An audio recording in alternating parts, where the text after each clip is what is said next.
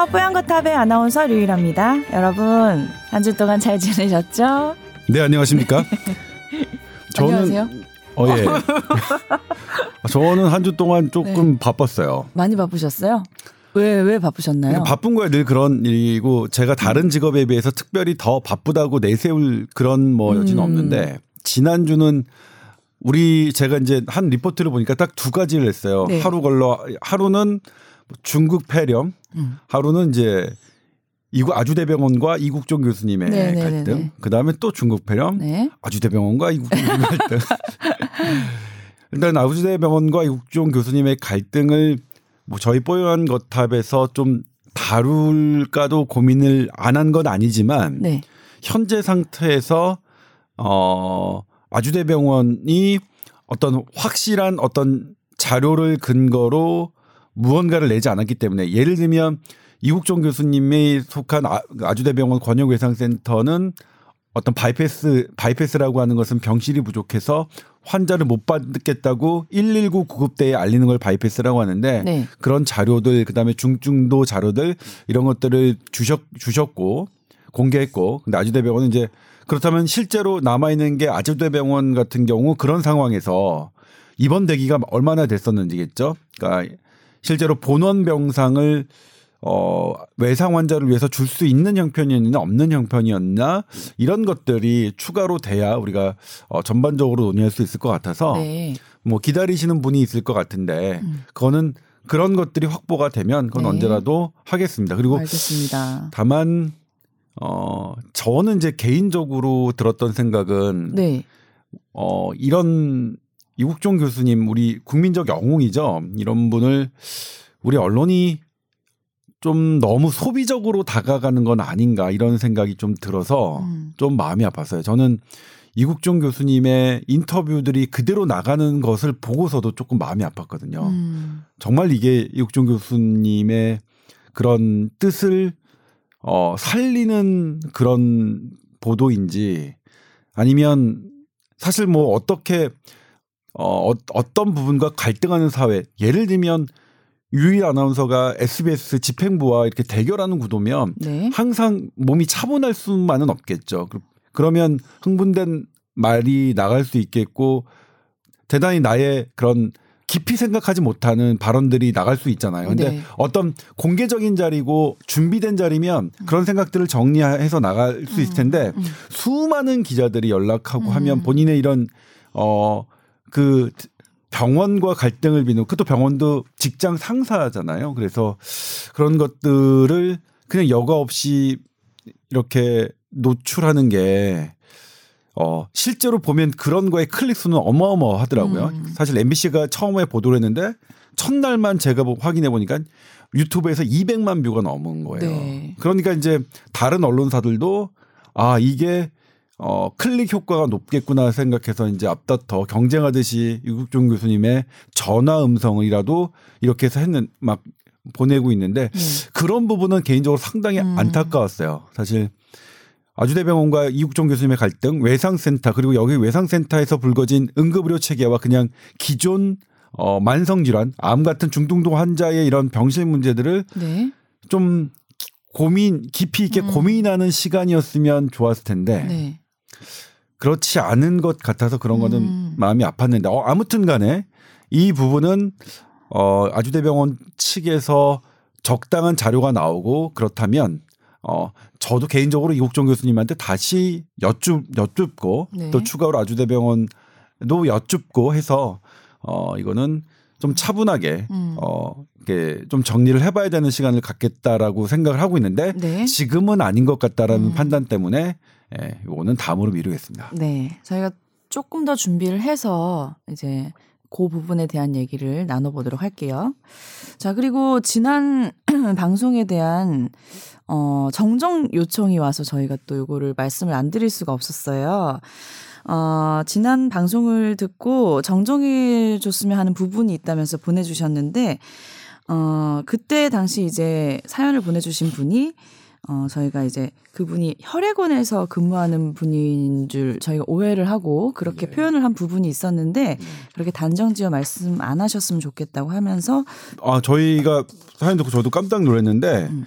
어 아닌데 혈액원에 근무하시는 분이 아니라 어 직업이 다른 그러니까 개- 거기에 이해 당사자가 아닌 그냥 어 다른 분인데 그러니까 종사자가 아닌데 마치 종사자인 거라서 이렇게 말씀을 어 하시는 건 오해의 소지가 있다. 근데 그 부분은 충분히 맞는 것 같아요. 네. 그러니까 본인의 일반인 이해 당사자가 아닌 일반인의 신분으로 어 이 헌혈과 수혈에 관한 문제에 대한 의견을 주신 거였죠. 네. 이해 당사자가 아니라 그러니까 저희가 그거는 잘못한 거죠. 음. 예. 그래서 그 부분은 정정해 드리겠습니다. 지난번 사연을 주셨던 헌혈과 수혈에 관한 의견을 주셨던 분은 헌혈에 관련된 종사자의 이해 당사자로서 말씀하신 게 아니라 객관적인 입장에서 이해 당사자가 아닌 상태 아닌 상태에서 본인의 의견을 주셨다는 것 이 부분 저희가 정정하겠습니다. 네 그리고 제가 지난 방송에서 뽀빠이에 대한 얘기를 살짝 했었는데 제가 알고 있는 게 너무 좀 어, 좀 불분명한 부분이 많았었던 것 같은데 정확하게 보내주셨더라고요. 이거 재밌어서 한번 예, 더 예. 소개를 해드릴게요. 네. 뽀빠이가 시금치를 먹고 힘을 냈던 것은 1800년대 후반에 현미경이 그때 당시 발전을 하면서 음식의 성분을 분석해서 표기하는 작업이 아주 활발하게 진행되었는데 그때 시금치를 성분 분석한 결과를 표기하면서 이 소수점 자리를 잘못 찍었대요. 그래서 시금치의 철분 함량이 실제보다 10배나 과장되게 알려줬는데 그것이 그 무렵에 등장한 뽀빠이 만화에 시금치가 도입된 계기가 되었다고 합니다. 아, 바로 네. 그러니까 제가 이거를 듣고 저는 아. 과장 광고였어요 하고 대충 설명을 음. 했는데 이게 정확하네요. 네. 네. 무슨 좋은 감사드려요. 정보 주셔서 네. 감사드립니다. 예. 재밌네요. 네, 재밌네요. 네. 그런 사연이 있었군요. 앞으로도 사연 많이 보내주세요. 저는 근데 개인적으로는 뭐냐면 어렸을 때는 시금치를 음. 안 좋아했어요. 저 지금도 안 좋아해요. 아, 그래요? 네. 어머니가 제일 막 시금치 된장국을 막 반찬으로 이렇게 음. 올리는 것을 엄마 어떻게 나는 소중한 아들이 아니야 막 이랬는데 네. 지금은 그 어머니가 주셨던 시금치 된장국이 정말 그리워요. 오. 그리고 지금 어느 식당에 가면 음. 시금치 된장국이 나오잖아요. 네. 너무 반가워요. 어렸을 때그 오. 생각이 나서. 맞아요. 시금치 된장국은 맛있죠. 네. 전 나물로 부쳐 먹는 건 별로 안 좋아해요. 어, 네. 왜요? 좀 질겨요 시금치가. 약간 더 부드러운 나물들이 많으니까. 아니 근데 네. 시금치가 아, 그 줄기 부분은 약간 아, 네. 그렇죠. 네. 아무튼 그렇습니다. 좀 네. 자, 그리고, 음, 또 다른 사연을 소개해 드리기 전에 댓글이 올라온 게 있는데, 나혜란 교수님에 대한 댓글이어서 저희가 또 소개를 좀 해드릴까 해요. 어, 샤방가이님의 댓글을 저희가 좀 읽어볼까 합니다. 나혜란 선생님, 언제쯤 다시 나오시나요? 최근 예능 팟캐스트 매블쇼에 출연했다고 해서 그 에피소드를 들었는데 정말 재밌는 분이셨네요. 어, 아니 유일한 아나운서 조동찬 기자님 반성하셔야겠어요. 이렇게 예능적인 능력이 많은 분을 모시고 방송하는데 왜 뽀얀 거탑에서는 그 역량을 발휘하지 못하게 했나요? 하셨습니다. 그러니까 죄- 나혜란 교수님은 평소대로 하셨는데 네. 저희가 많이 부족해서 네. 이 느낌이 안 살았네요. 지금 저는 이제 예. 류일아 아나운서한테도 늘 미안한데 네. 류일아 아나운서의 평소 끼는 네. 제가 말씀 오늘 그랬지만 어, 이런 말씀 드려서 어, 하품하는 모습조차도 네. 상당히 끼가 있는 분입니다. 왜 끼가 있어? 아 아프면서 끼 부렸다는 소리는 또 처음 들어봤네요. 그런 유일아 아나운서의 끼를 뽀얀거탑에서 아, 잘 살리지 못하는 것 아닌가 하는 걱정하지 마세요. 들어서. 저는 원래 방송에서 제 모습을 보여드린 적이 없습니다. 아, 그렇죠. 어떠한 방송에서도. 그렇죠. 네. 근데 그렇다면 이제 네. 저는 그러니까 평소 모습은 본 제가 뵌 적이 있잖아요. 그러면 저게 방송으로 보여주면 사고일 것 같은데. 그래서 안 하는 거예요. 근데 네. 나혜란 교수 같은 경우에는 평소에도 저는 매블쇼를 이거를 듣, 보진 못 보거나 네, 듣지는 저희 못했는데 지금 봤어요. 그래서 피디님하고 같이 아. 찾아서 예. 아, 그 얘기 조금 해도 되나? 예. 예. 결론은 어 뭐가 달랐지?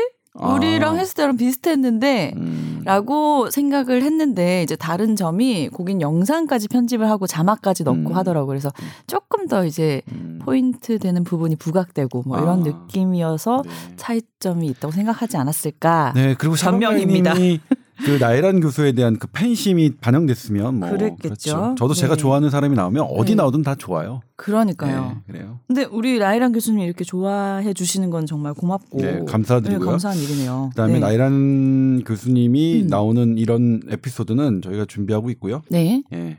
그래서 특별히 나이란 교수님을 좀 빨리 모셔야겠다는 생각을 네, 하네요. 네, 예. 그렇게 해보겠습니다. 네. 조만간 준비해 보겠습니다. 자, 그리고 다음 사연입니다. 아, 안녕하세요. 조동찬 기자님, 유일 아나운서님. 뽀얀거탑의 오랜 팬인데요. 오랜만에 사연을 남깁니다. 어, 조동찬 기자님이 잠깐 공부하러 다녀오시긴 했지만 다시 돌아오셔서 또 그 자리를 지켜주시는 모습이 너무 감사한다고 보내주셨어요. 자, 그런데 저는 부비동염을 항상 달고 살고 있습니다. 지금 업무 특성상 술을 마시는 일이 잦아서 음주 후에 염증이 더 심해지는 것 같아 마음고생을 하고 있습니다. 그래도 작년부터는 코 세척도 하고 가습기와 뿌리는 약도 사용하면서 조금은 개선 효과를 보고 있는 것 같아요. 자, 그래도 완벽하진 않고 요즘 찬바람이 불어서 더 고생을 하고 있는데 최근 유튜브를 통해서 과산화수소를 푹 적신 면봉을 귀 깊숙이 넣으면 보글보글 소리가 나면서 비염이 획기적으로 개선된다는 이야기가 있더라고요. 그래서 해보셨는데, 어, 뭐, 이렇게 보글보글 소리도 나고 뭔가 느낌 개운한 느낌도 들기도 하셨대요. 자, 근데 이게 실제로 효과가 있는지 궁금해 하셨습니다. 네. 사실 얼마 전에 이제 개 구충제 논란이 있었죠. 네.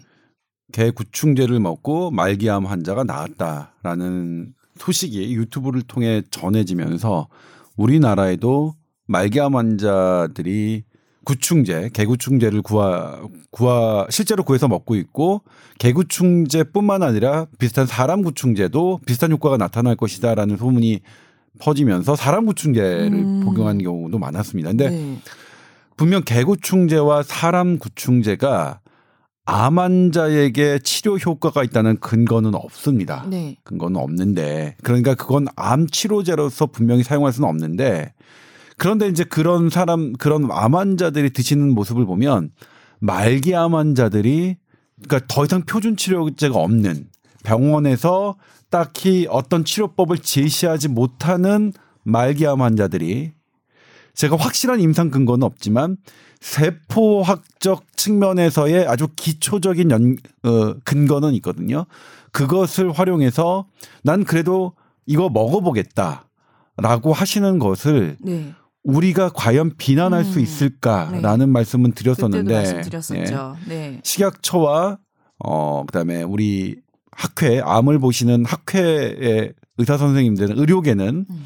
그렇게 하지 말라고 사실 좀좀 냉정하게 어, 음. 어 판단하고 비난하시는 성명을 냈는데 네. 저는 어 제가 공개적으로도 뭐 글을 썼지만 그분들에게 펜벤다졸 개구충제를 권할 수는 없겠지만 그들이 뭐 개구충제를 선택하시는 것을 저는 더 없죠. 비난하고 싶은 생각은 더 없습니다. 네. 권하, 권하고 싶지도 않지만 비난하고 싶은 생각은 더 없다. 어, 이런 말씀 드렸는데 근데 그 이후에 또 등장한 게 뭐냐면 네. 이 개구충제를 녹여서 네. 그것을 부비동염 코에 바르면 충농증이라고 하죠. 부비동염이 낫고 충농증이죠. 예. 알러지 비염 이런 것들도 해소 해소가 된다는 것들이 또 어, 오. 유튜브와 블로그에 등장하기 시작했어요. 저에게 네, 이제 네. 제보 건 건 그건데 네. 일단 그게 맞느냐라고 한다면 그건 사실 어떠한 근거도 없습니다. 그리고 제가 두 번째로 이제 관심 가졌던 건 그 현상이 실제로 있느냐. 네. 그래서 제 주변에 부비동염 있는 음. 친 그 주 지인들에게 다 물어봤고 그 다음에 네. 아토피로 고생하는 지인들에게 다시 다 물어봤어요. 너 혹시 어 개구충제 혹은 사람 구충제로 어 그런 너 네가 갖고 있는 음. 비염이나 음. 알러지, 아토피 이런 것들을 혹시 지금 시도하고 있니? 했더니 듣긴 들었는데 아유 그건 안 해. 왜? 했더니 나 지금 먹고 있는 약이 있고 치료약이 있는데 네. 뭐 그런 게 없다면 모르겠지만 그 실제로 현상을 발견하지 못했어요. 그런 네. 유튜브나 이런 것들은 많은데 그래서 저는 그걸 어떻게 그 우리 회사랑 논의했냐면 네. 이거 유튜브 클릭수 조회수 늘리고 블로그 푸- 그 클릭수 늘리려는 그 우리 네. 어그로라고 하나요? 그런 네. 말을 네. 어그로하려고 하는 현상인 것 같이 보였어요. 어. 그러니까 실제로 어떤 정보가 있고 현상이 있는 게 아니라 네. 그냥 개구충제, 사람 구충제가 이게 네. 관심의 중심이 되니까 음. 이걸 활용해서 음. 자기의 어떤 그런 상품 가치를 높이려는 대단히 사회에서 독버섯 같은 그런 그런 분들이 아닐까 싶은데 근데 이 과산화수소와 이 부비동염은 그래서 제가 지금 눈에 확 들어온 거예요. 아 이것도 이런 것도 있나 했더니 네. 실제로 외국 사이트에서 이런 유튜브와 이런 설명이 더 많았어요. 그래서 어, 실제로 연구 결과가 있나라고 제가 이제 검색을 해봤는데 결론적으로 말씀드리면 과산화수소가 만성 부비동염을 치료하는 효과는 시도되지 시도된 것 같지는 않아요. 네. 왜냐면 제가 최, 최근에 찾아볼 수 있는 그런 퍼브메드나 구글 스칼라로 잘 찾아지지가 않아요. 네. 물론 과산화수소는 세균을 죽이는 효과는 있습니다. 제, 저희 신경외과에서도 수술을 할 때 과산화수소를 쓰기도 해요. 네. 그러니까 소독용으로 네. 과산화수소, 알코올 그리고 알코올이 알코올 같은 경우 알코올이나 베타딘 같은 경우에도 소독 효과는 있는데 네. 이 과산화수소는 알코올이나 베타딘보다 뇌세포에 주는 악영향이 덜하다고 알려져 있어서 네. 그래서 어, 뇌가 직접 닿는 부분에 어떤 소독을 하고 싶을 때는 저희 신경외과 선생님들은 과산화수소를 더 많이 어. 사용했었죠. 네. 분명히 과산화수소는 균을 죽이는 어떤 어 소독제, 어 세가 그러니까 항생제 역할을 하는 그런 음. 그런 화학 물질이긴 하나 네.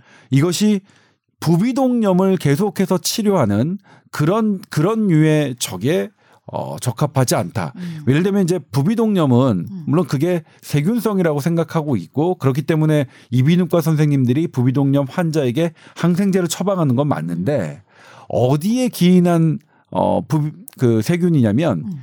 이 우리 양, 양쪽 광대뼈 밑에 네. 그러니까 입술 양쪽 입술 위에 부비동이라는 공간이 있거든요. 네. 제가 예전에 말씀드렸죠. 저는 이 부비동이 상당히 작다. 음. 일반인에 비해서 정말 깜짝 놀라게 작아서 음. 이것을 처음 본 저의 이비인후과 군의관 친구가 저한테 너 그러니까 너 되게 뭐 이상한 놈 아니다 비정상이라고? 비정상적 그러니까 이게 뭐 이- 이상한 놈 아니냐 네. 이렇게 얘기한 적이 있는데 네. 거기 안에의 세균의 감염이 원인이거든요. 그러니까 이것을 면봉을 찍어서 귀로 넣었을 때 그것이 그쪽에 도달해서 그쪽 세균을 없애겠느냐 음. 쉽지 않은 문제인 것 같아요. 연결은 돼 있죠. 네, 이게 그러니까 내이 내이를 통해서 그러니까 물론 고막을 통해서 고막 밖에는 이제 고막과 아 그러니까 고막을 통해서 음. 이 안으로 들어가면 우리 유스타키오관이라고 해서 네. 음, 입과 귀를 연결시키는 그런 그 튜브가 있어요. 음. 그러니까 그 튜브를 통해서 간다면 음. 뭐그 주변까지는 부비동 주변까지는 갈 수 있다는 기전으로 갈 수 있다고 생각하지만 코로 하면 더 가까이 금방 갈 수 있는 거 아니에요? 부비동까지? 어 코로 하더라도 이제 코와 직선 거리 아까 물론 코도 뭐냐면 이 부비동이 입구가 작아요. 네. 그러니까 코로 마시면은 일부는 그 부비동으로 들어갈 것 같긴 해요. 근데 대부분은 이 목으로 넘어오겠죠. 아. 그러니까 이 그러니까 이 귀로 넣는 거는 오히려 코로 들이마시는 것보다 더 소량 갈 테고요. 음. 그다음에 코로 들이마시는 것도 대부분 이 입으로 나오지 음. 코목 뒤로 어 이 부비동으로 들어가는 거는 소량일 것 같은데 음. 이게 과산화수소가 일반 세포에도 그러니까 이렇게 이 알코올이나 저기보다는 그러니까 이 베타딘보다는 일반 날셉 그러니까 생 그 세포의 데미지는 적다 하더라도 그래도 이 부비동염의 어떤 치료제로 사용할 만큼 그렇게 안정성이 확보된 건 아니고 네. 그리고 효과가 있다는 연구 결과가 별로 없으니까 음. 그건 좀 주의를 하셔야 될 것 같은 생각이 좀 들었어요. 네. 그런데 만약 뭐 이게 과산화수소도 어떤 농도냐에 따라 좀 다르겠죠. 과산화수소를 좀 네. 묽게 해서 난 해보니까 기분이 좋아졌다라면 특별히 해야 될 건 없는데 음. 그래서 이제 이것 이것조차도 음. 어, 왜 그런 걸 하시냐라고 막 강하게 비난하거나 음. 이럴 이럴 수는 없을 것 같은데 근데 제가 생각해 본 건 왜 코로 유일의 아나운서가 지금 방금 말씀하셨듯이 네. 코로 하는 게 부비동염에 부비동으로 더 들어가는 건데 왜 귀로 할까라고 네. 생각한다면 이 귀에 있는 이 피부 세포하고 코 속 안으로 가는 점막 세포 중에 귀 세포가 좀 더 그 방어망이 잘 돼 있거든요. 음. 아, 그래서 이 사람들이 이 리스크를 줄이기 위해서 이 귀로 넣는 방법을 생각했나? 이렇게 추정은 되는데 어쨌든 이것이 어 그렇게 부비동염에 효과가 있다는 그런 근거들은 아닌 것 같다. 네. 물론 이것에 효과를 봤다는 글들과 뉴스 그다음에 유튜브들은 음. 많지만 음. 어, 제 감으로는 음. 어 그렇게 일시적인 예, 걸 예. 뿐이고 그렇죠. 예. 예. 이게 검증된 뭐 효과나 정확한 연구 결과가 없기 때문에 좀 적극 추천드리는 건 당연히 예를 들면 그렇죠. 그러니까 예. 이코 막혔을 때 네. 머그컵에다가 코를 들이면 이제 따뜻한 그 기운이 나와서 그러면 이제 그 따뜻한 게 이 나의 이 수분과 함께 일시적으로 코 막힘을 해소시켜 주는데 그걸 가지고 비염의 치료제라고 할 수 없거든요. 그렇죠. 해보시면 알겠지만 금방 다시 막히거든요. 네. 그러니까 예를 들면 이 과산화수소를 음. 귀에다 하- 하면서 그 순간 기분이 약간 음. 좋아지는 건 있지만 그게 정말로 음. 치료 효과인지 그 다음에 괜찮은지는 음. 냉정하게 한번 판단해 보시는 게 좋을 것 같아요. 그렇네요. 자, 그리고 오늘은 어 조동철 의학 전문 기자님이 지난번에 보도를 했던 간헐적 단식에 대한 얘기를 한번 해볼까 합니다. 어, 그런데 특별히 이 간헐적 단식이 우리가 몰랐던 부분인데 항노화, 항암, 치매 예방에 효과적이었다라는 연구 결과가 있었다고요. 네. 네. 이게 지금 제가 들고 나왔는데요. 이게 이제 보면 여기 뭐라고 써 있죠? 아니, 낙서를 많이 했죠. 여기가 그 The New England Journal of Medicine이죠. 네. 그러니까 NEJM이라고 하는 논문은 이제 의료계에 종사하시는 분은 알겠지만 네. 이 NEJM 사무소가 하버드 의대 이 건물에 있어요. 거기 오. 이, 이 위치에. 네. 그래서 하버드 의대 교수님들이 논문을 오. 내면 이 NEJM에 많이 채택이 된다는 그런 설이 있어요. 네. 그 본인들 거니까. 네. 네. 근데 어쨌든 의학에서 가장 권위 있는 최고 권위의 논문인데 네. 2019년 December니까 12월이죠. 네. 26일 날 publish 됐으니까 네. 얼마 안 된 거죠. 네. 이 NEJM 세계 최고 권위의 의학 저널에서 간헐적 단식을의 논문이 게재된 음. 그러니까 주류 의학에서 간헐적 단식을 논한 음. 이 효과를 평가한 이 논문이라고 할 수 있거든요. 음. 그러니까 사실 간헐적 단식은 제가 작년 초에 말씀드렸지만 현대 주류 의학에서는 별로 인정하지 음. 않는다라고 말씀드렸죠. 네. 왜냐하면 2018년, 2019년 연속으로요. 음. 매해마다 미국의 어 권위 있는 의학자, 영양학자들이 모여서 추천하는 좋은 그 단식, 그러니까 그 다이어트 다이어트 방법과? 예. 그다음에 권장하지 않는 입증되지 않은 나쁜 음. 방법인 다이어트 방법을 선정하는데 1위부터 10위 내에 다, 간헐적 단식은 한 번도 들어간 적이 없습니다. 음. 심지어는 작년에도요. 네. 이, 그러니까 작년에 가장 조, 좋았던 다이어트 방법 음, 1위는 뭐였어요? 지중해식 식단입니다. 아. 예, 그러니까 아. 그런 채소와 아, 아, 아. 올리브유와 견과류가 발효. 예, 어. 견과류 그런 발효와 네. 이런 것들이 충분하게 들어있는 음식. 그러니까 채소와 견과류가 이게 되는 음. 지중해식 식단이 작년에도 1위였고요. 네. 작년에도 간헐적 단식은 권장되지 않은 이쪽에 들어가 있었습니다. 2018년에도 들어가 있었고요. 음. 그러니까 주류 의학에서는 늘 간헐적 단식은 아 아니야. 그런데 네. 완전 반전이죠. 음. NEJM에 네. 완전 반전입니다. 그러니까 이것은 이제 간헐적 단식에 대해서 사례자들로 해가지고 연구한 게 아니라 간헐적 단식에 대- 관한 음. 그동안의 연구들을 쭉 정밀하게 들여다본 겁니다. 그래서 음. 그런 걸 그러니까 리뷰 아티클이라고 하는데 네. 여기 리뷰 아티클이라고 써 있죠. 네네. 이 리뷰 아티클은 하나의 연구보다 좀 더 높은 평가를 어, 받습니다. 네네네. 왜냐하면 하- 하나의 하나의 연구는 네. 내가 한 거지만 네. 이 리뷰 아티클은 네가 한 것, 음. 갑 갑돌이가 한 것, 을순이가 한 것, 뭐 그다음에 뭐병 병만이가 한 것 이런 것들을 다 해가지고 음. 종합해서 누가 아 근데 음. 갑돌이가 한 거는 이런 부분이 자, 잘못해서 그래 갑돌이는 이건 좀 아닌데 어 근데 을순이가 한 거는 이건 되게 잘했네 음. 와 병만이 병만이 와 이거 이렇게까지 했네 이런 식으로 해가지고 음. 어떤 결론을 내는 게 review article이기 때문에 네. 더 어떤 개별적인 article보다 더 신뢰도가 있을 수 있는 부분인데 그렇네요. 그렇게 나온 거죠. 네. 그럼 제목을 보면 뭐냐면 간헐적 단식이 음. 건강에 미치 건강 음. 그리고 aging 음. 노화 음. 그리고 질병에 질병에 미치는 효과죠. 효과. 네. 예. 그래서 이제 아 근데 이제 하나 여기서 또 이이 제목에서 네. 우리가 또 단서를 잡을 수 있는 게 뭐냐면 응. 웨이트로스는 없죠. 체중 감량은 없죠. 어, 그렇네요. 사실 네. 많은 분들이 간헐적 단식을 선택하는 이유는 살 빼려고. 살 빼려고 하는 거죠.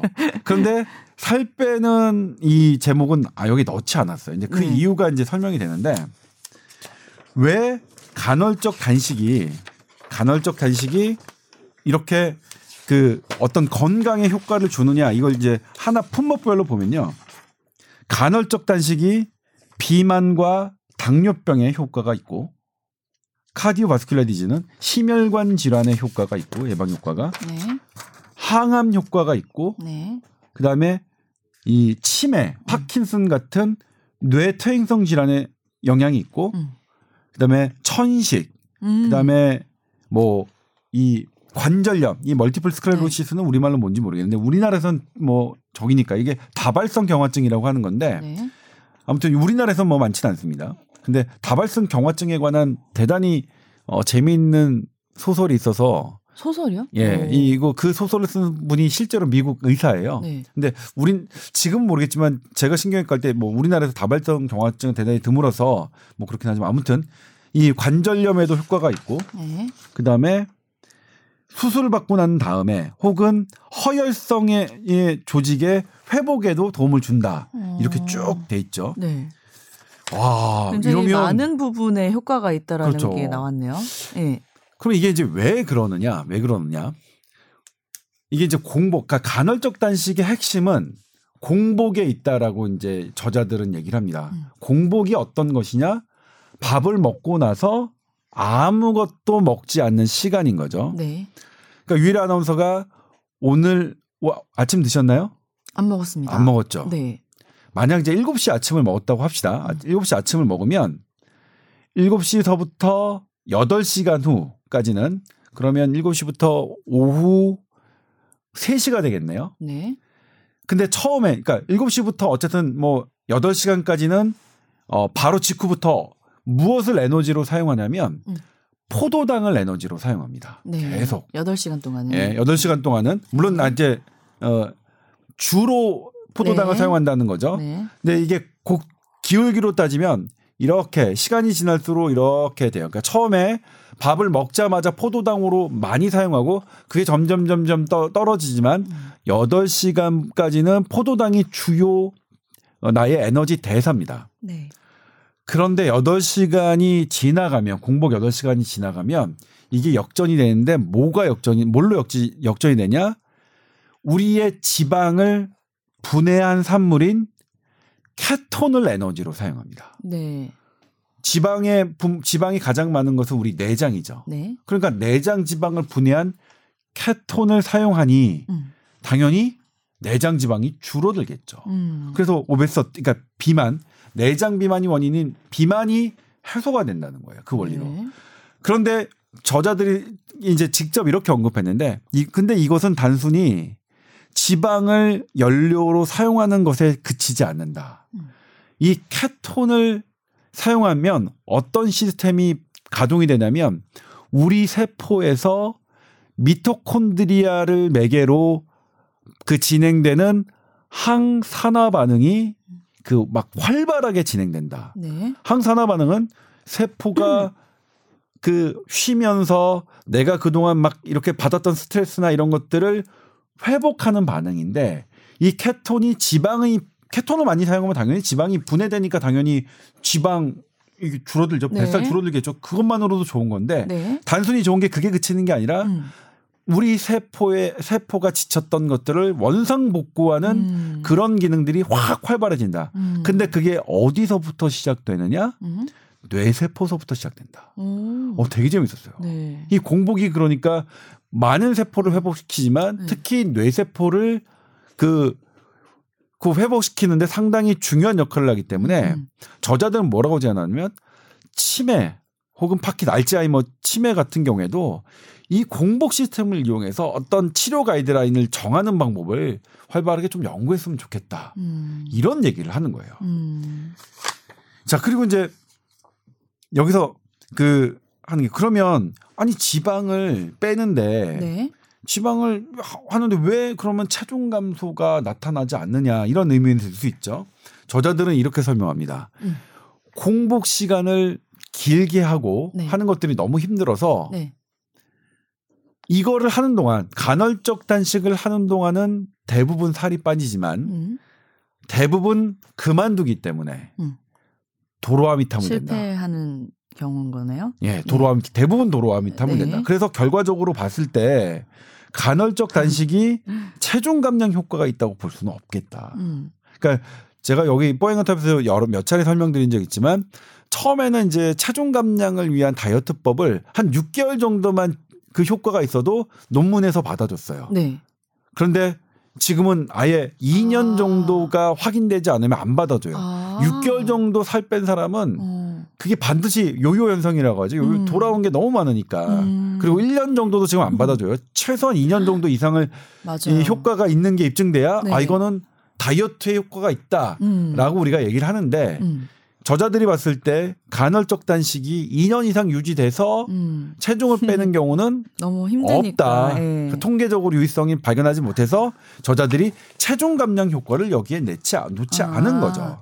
근데 정말 독해 가서 2년 내내 한다면 정말 효과가 있긴 있겠네요. 그렇죠. 독, 예. 독해서. 네. 근데 이제 독한 사람이면 2년 내내 그렇게 하면 되겠죠. 네. 네, 유리 아나운서나 저처럼 음. 우리 사회적으로 그렇게 우리가 떨어지진 않는데 그죠? 이렇게 방탕한 삶을 사는 사람들은 안 되겠네요. 아니 우리가 그렇게 방탕하진 않잖아요.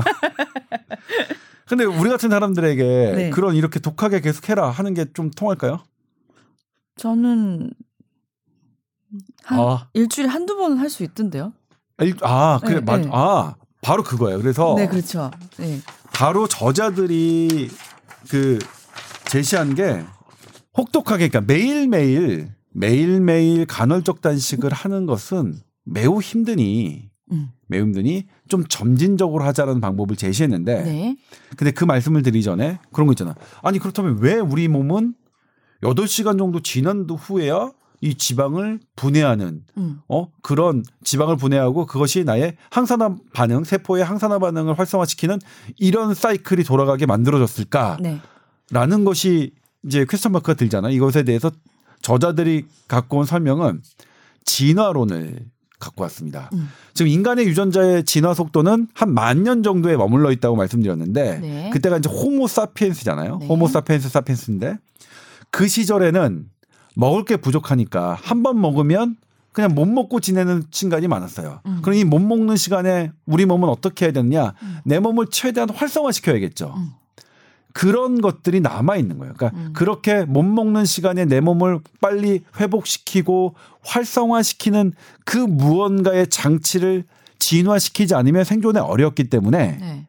그것이 남아 있어서 공복을 하는 것이 그러니까 8시간 이상 8시간에서 어한 그러니까 그 실험적으로는 24시간까지 해 봤는데 24시간까지 해 보면 늘어나요. 이, 음. 이 지방분해 에 케톤을 사용하는 비율이. 네. 근데 24시간까지 굶으면 안 되겠죠. 그럼 그거는 아무것도 안 먹으면 결국 죽으니까 빠른 시간 내에 죽으니까 그건 안 되고 그러니까 네. 최대한 공복 시간을 늘리고 그리고 먹는 시간에 짧게 해서 음. 그때 이제 어떤 무언가를 어 나의 에너지를 섭취하고 그다음에 어쨌든 공복 시간을 내는 게 되게 중요하다. 그러니까 간헐적 단식은 음.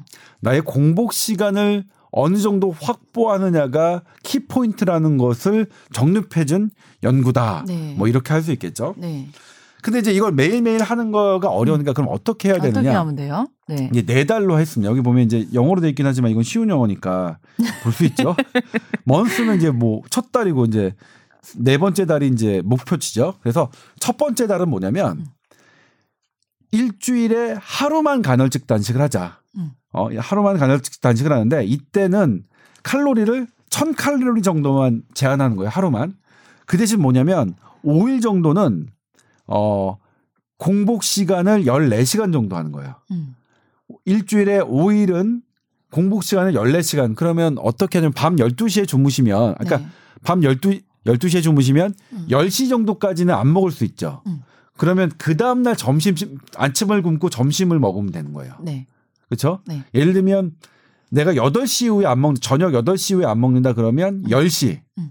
오전 10시가 되는 거예요. 그러니까 이 정도면 괜찮아. 오전 그러니까 저녁 8시까지 먹고 그 다음 날 아침 10시에 먹는다라고 생각하면은 그런 거 5일 정도 하고 그다음에 하루는 그 먹을 때 먹는 시간에 1000칼로리 정도만 먹는다. 네. 어, 그렇게 하는 거고요. 그 다음에 두 번째 달은 뭐냐면 그 공복 시간을 어, 18시간 피딩 시간이니까 24시간이잖아요. 네. 16시간 하는 겁니다. 음. 그러니까 2시간 더 늘리는 거예요. 그러니까 8시, 8시에, 저녁 8시에 먹었다면 그 다음날 점심 12시에 먹는, 그러니까 10, 그 12시에 먹는 거죠? 산수를 막 하면서 말씀을 하셔가지고 어렵네, 이거. 산수를 제가 해드릴게요. 네. 네. 말씀만 네. 해보세요. 네. 네. 두달 동안은 이제 공복 시간을 네. 16시간을 16시간. 합니다. 16시간. 네. 5일간 하고요. 그 다음에 어, 1000칼로리 정도로 칼로리를 제하는 걸 이틀만 하자. 네. 그러니까 나머지 어, 5일은 그냥 좀 편안하게 먹고 평소대로 먹고 음. 이틀은 1000칼로리 정도 음. 줄이고 다만 공복 시간을 16시간 하는 그거는 한 5일 정도로 하가 하자. 네. 그다음에 세 번째 달부터는 네. 어더 이게 이제 이제 예, 좀 빡- 빡빡해지네요. 빡빡해지죠. 뭐냐면 네. 공복 시간을 응, 18시간 18시간. 하는 거죠. 네. 5일 정도. 그다음에 일주일에 두 이틀을 칼로리를 좀 제한하는데 750 칼로리. 750. 하루에 750 칼로리, 하루에 750 칼로리. 그러니까 뭐 화요일 날 750 칼로리 먹고 네. 그다음에 한 목요일쯤 근데 뭐냐면 금요일 날은 좀 놀아야 되니까 제 생각에는 아, 일요일 날 하고, 계획까지 예. 해주시는 거예요? 일요일 날 하시고 목요일 날 정도 하시면 어떨까 싶어요. 어. 일요일 목요일 이 일요일 정도면. 목요일. 예. 네. 이틀 정도는. 한 750 칼로리만 드시고 그다음에 네 번째 달에 이제 결국 네. 이제 그 타겟팅인데 네. 역시 공복 시간을 응. 18시간 18시간 정도 하고 네.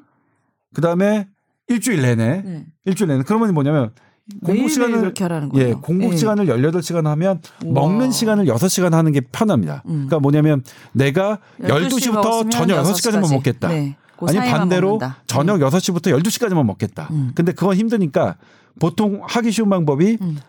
점심 먹고 저녁만 먹겠다. 6시에. 네. 네. 그렇게 하고 나머지는 안 먹겠다. 음. 라고 하고 근데 이제 뭐냐면 나머지는 점심하고 저녁 평소에는 그러니까 일주일에 5일은 편안하게 먹고 먹고 싶은 거 마음 먹고 음. 이틀만 음. 이틀만 어 500칼로리 정도로 먹자. 음. 이걸 이제 이, 이 점진적 간헐적 단식이고 이분들은 5대2, 네. 5대2 간헐적 단식이라고 이제 표현을 했죠. 이렇게 수치로 정확하게 계산을 한 게 또 웃기기도 하네요. 네. 이건 이제 네, 뭐냐면 네. 연구, 다른 연구팀이 이제 제시해서 이렇게 해도 효과가 음. 있다라고 했는데 이 연구팀은 이 방법을 하는 것이 음.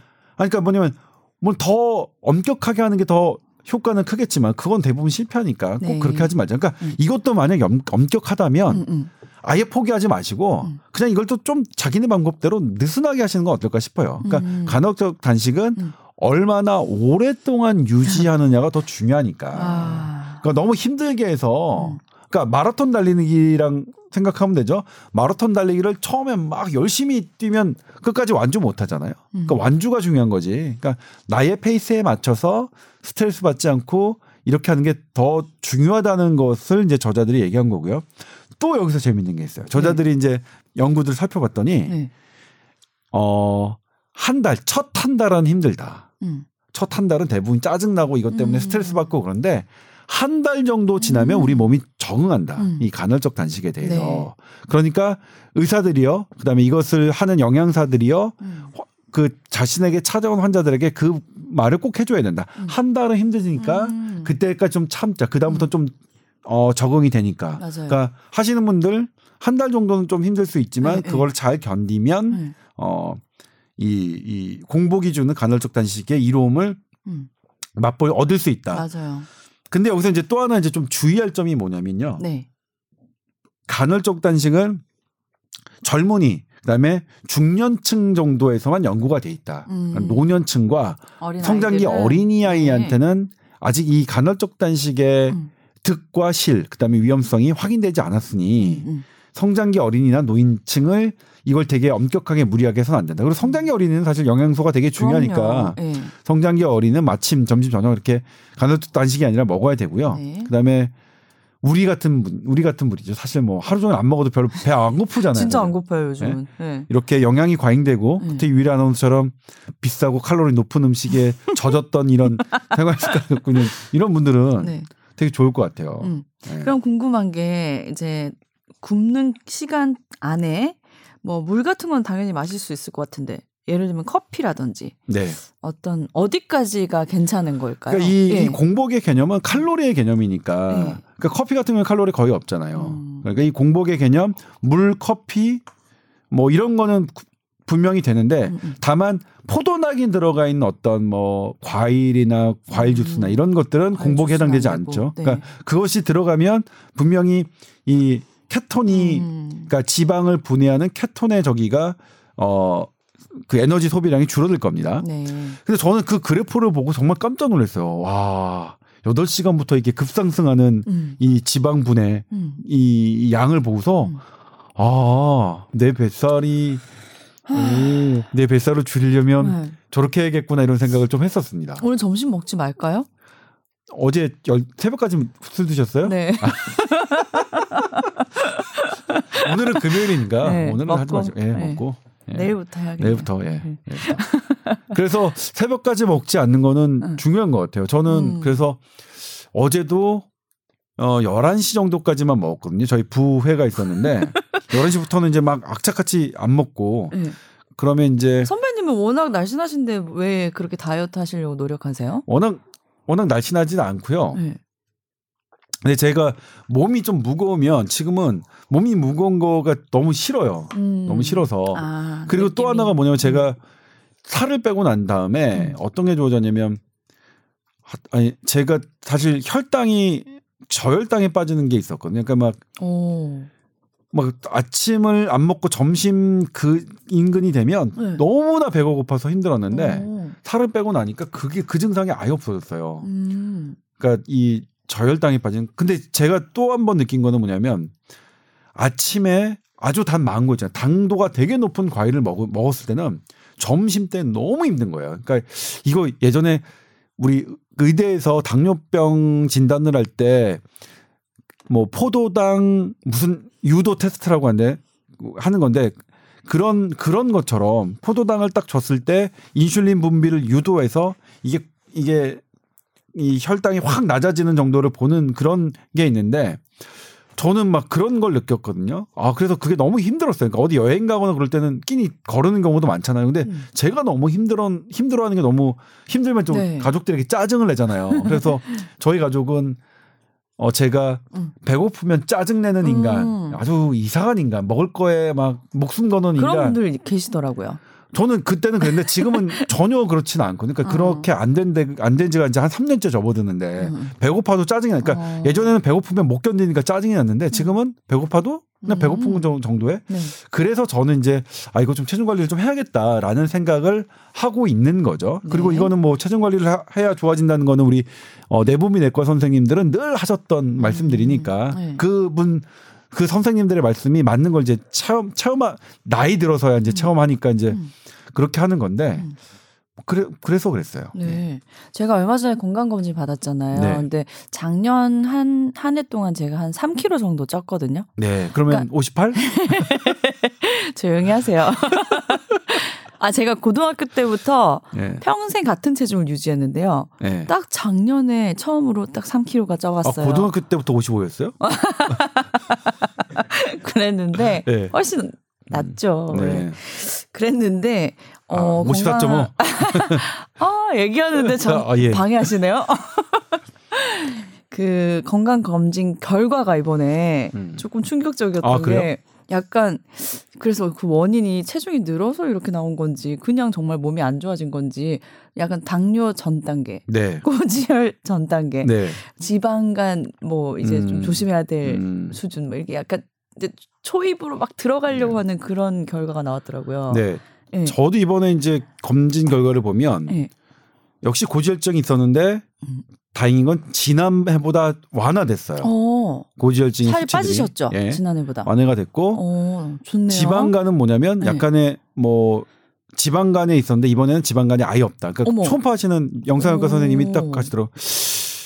어, 하얘, 아, 간이 아예 까매졌네. 뭐 지방이 싹 빠졌네. 이렇게 어머. 말씀하셔가지고 장, 그러니까 지난해도 경 경증에 이제 지방간이 있었는데 음, 싹 빠졌고. 좋아질 수도 있네요. 예. 근데 다만 어. 이제 저의 문제는 당뇨병이 당뇨병 전 단계가 나왔어요. 네. 근데 이번에는 당뇨병 수치가 나왔어요. 물론 이제 거기서 헤모글로빈 A1C라고 하는 당화 혈색소는 뭐 정상 레벨이긴 했지만 네. 근데 저는 이제 좀 잘못한 게 음. 확실한 공복을 공복 시간을 지키지 않고 아. 혈액을 뺐던 그런 잘못은 있습니다. 네. 그렇기 때문에 이제 저의 그 건강 검진 상태는 사실 좀 재검이 필요한 상태인데 네. 이게 이제 당뇨병 전, 전 단계는 뭐가 문제냐면 음. 지금은 당뇨병이라고 할 수 없지만 네. 향후 5년이 지나면 음. 당뇨병으로 실제로 이완될 확률이 높거든요. 그렇기 때문에 어 신경을 쓰셔야 되는 거죠. 두 가지죠. 이제 네. 체중 관리를 하는 거고 체중. 운동을 해야 되는 거고 네.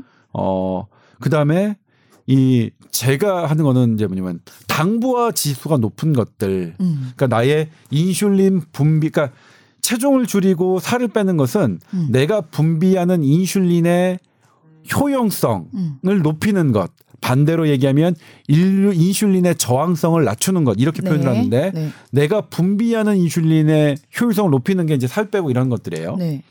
근데 인슐린 자체를 조금 소중하게 지치지 않게 하는 것 물론 아직은 이론이라고 말씀하시는데 네. 이렇게 그러려면 어떻게 하냐면 어 당부화가 높은 음식들 아주 고당도 이런 것들은 조금 절제하는 것 음. 이게 중요한 것 같아요. 음. 그래서 이제 우리 당뇨병 환자분들이 하는 게 하얀 쌀밥보다는 음. 그이 잡곡이나 네. 아니면 현미 이런 거를 선택하시고 네. 설탕 그 자체가 음. 많이 들어가 있는 것 단 음식 피하고 어, 탄수화물 음식 피하고 뭐 그런 그러니까 거예요. 탄수화물 음식을 아예 피하는 게 아니라 네. 그러니까 이렇게 좀 섞여서 네. 음. 어, 고 고농도의 혈당, 설탕 네. 이런 것들은 피하는 것. 음. 그러니까 그래서 이제 뭐 통음식이라고 말하잖아요. 통곡류 네. 이런 것들이 사실 실제로 들어가면 점진적으로 들어가게 당이 들어가는 음식들로 바꾸는 것 이러면 좋아지실 것 같아요. 네. 그래서 어쨌든 충격받았다는 얘기를 아 그렇군요. 네, 드린 거예요. 근데 뭐 네. 너무 충격받지 마세요. 뭐 저도 뭐 그렇죠. 사실 하나 하나씩. 단식을 진짜 올해는 좀 해서 내년에 체중을 좀 줄여야겠네요. 근데 근데 네. 뭐 여기서 이제 저자들도 얘기했지만 무리하지 않게 하는 게 되게 음. 중요하다. 계속 지속할 수 있는 나만의 방법을 찾는 게 중요할 것 같아요. 음, 네. 자, 뭐 다이어트 얘기는 정말 끝도 없이 할 수 있을 것 같은데 오늘은 여기까지 하도록 하겠습니다. 네. 자, TOWR 골뱅이 sbs.co.kr로 사연 많이 보내 주시고요. 저희는 다음 주에 다시 찾아올게요. 감사합니다. 네, 고맙습니다.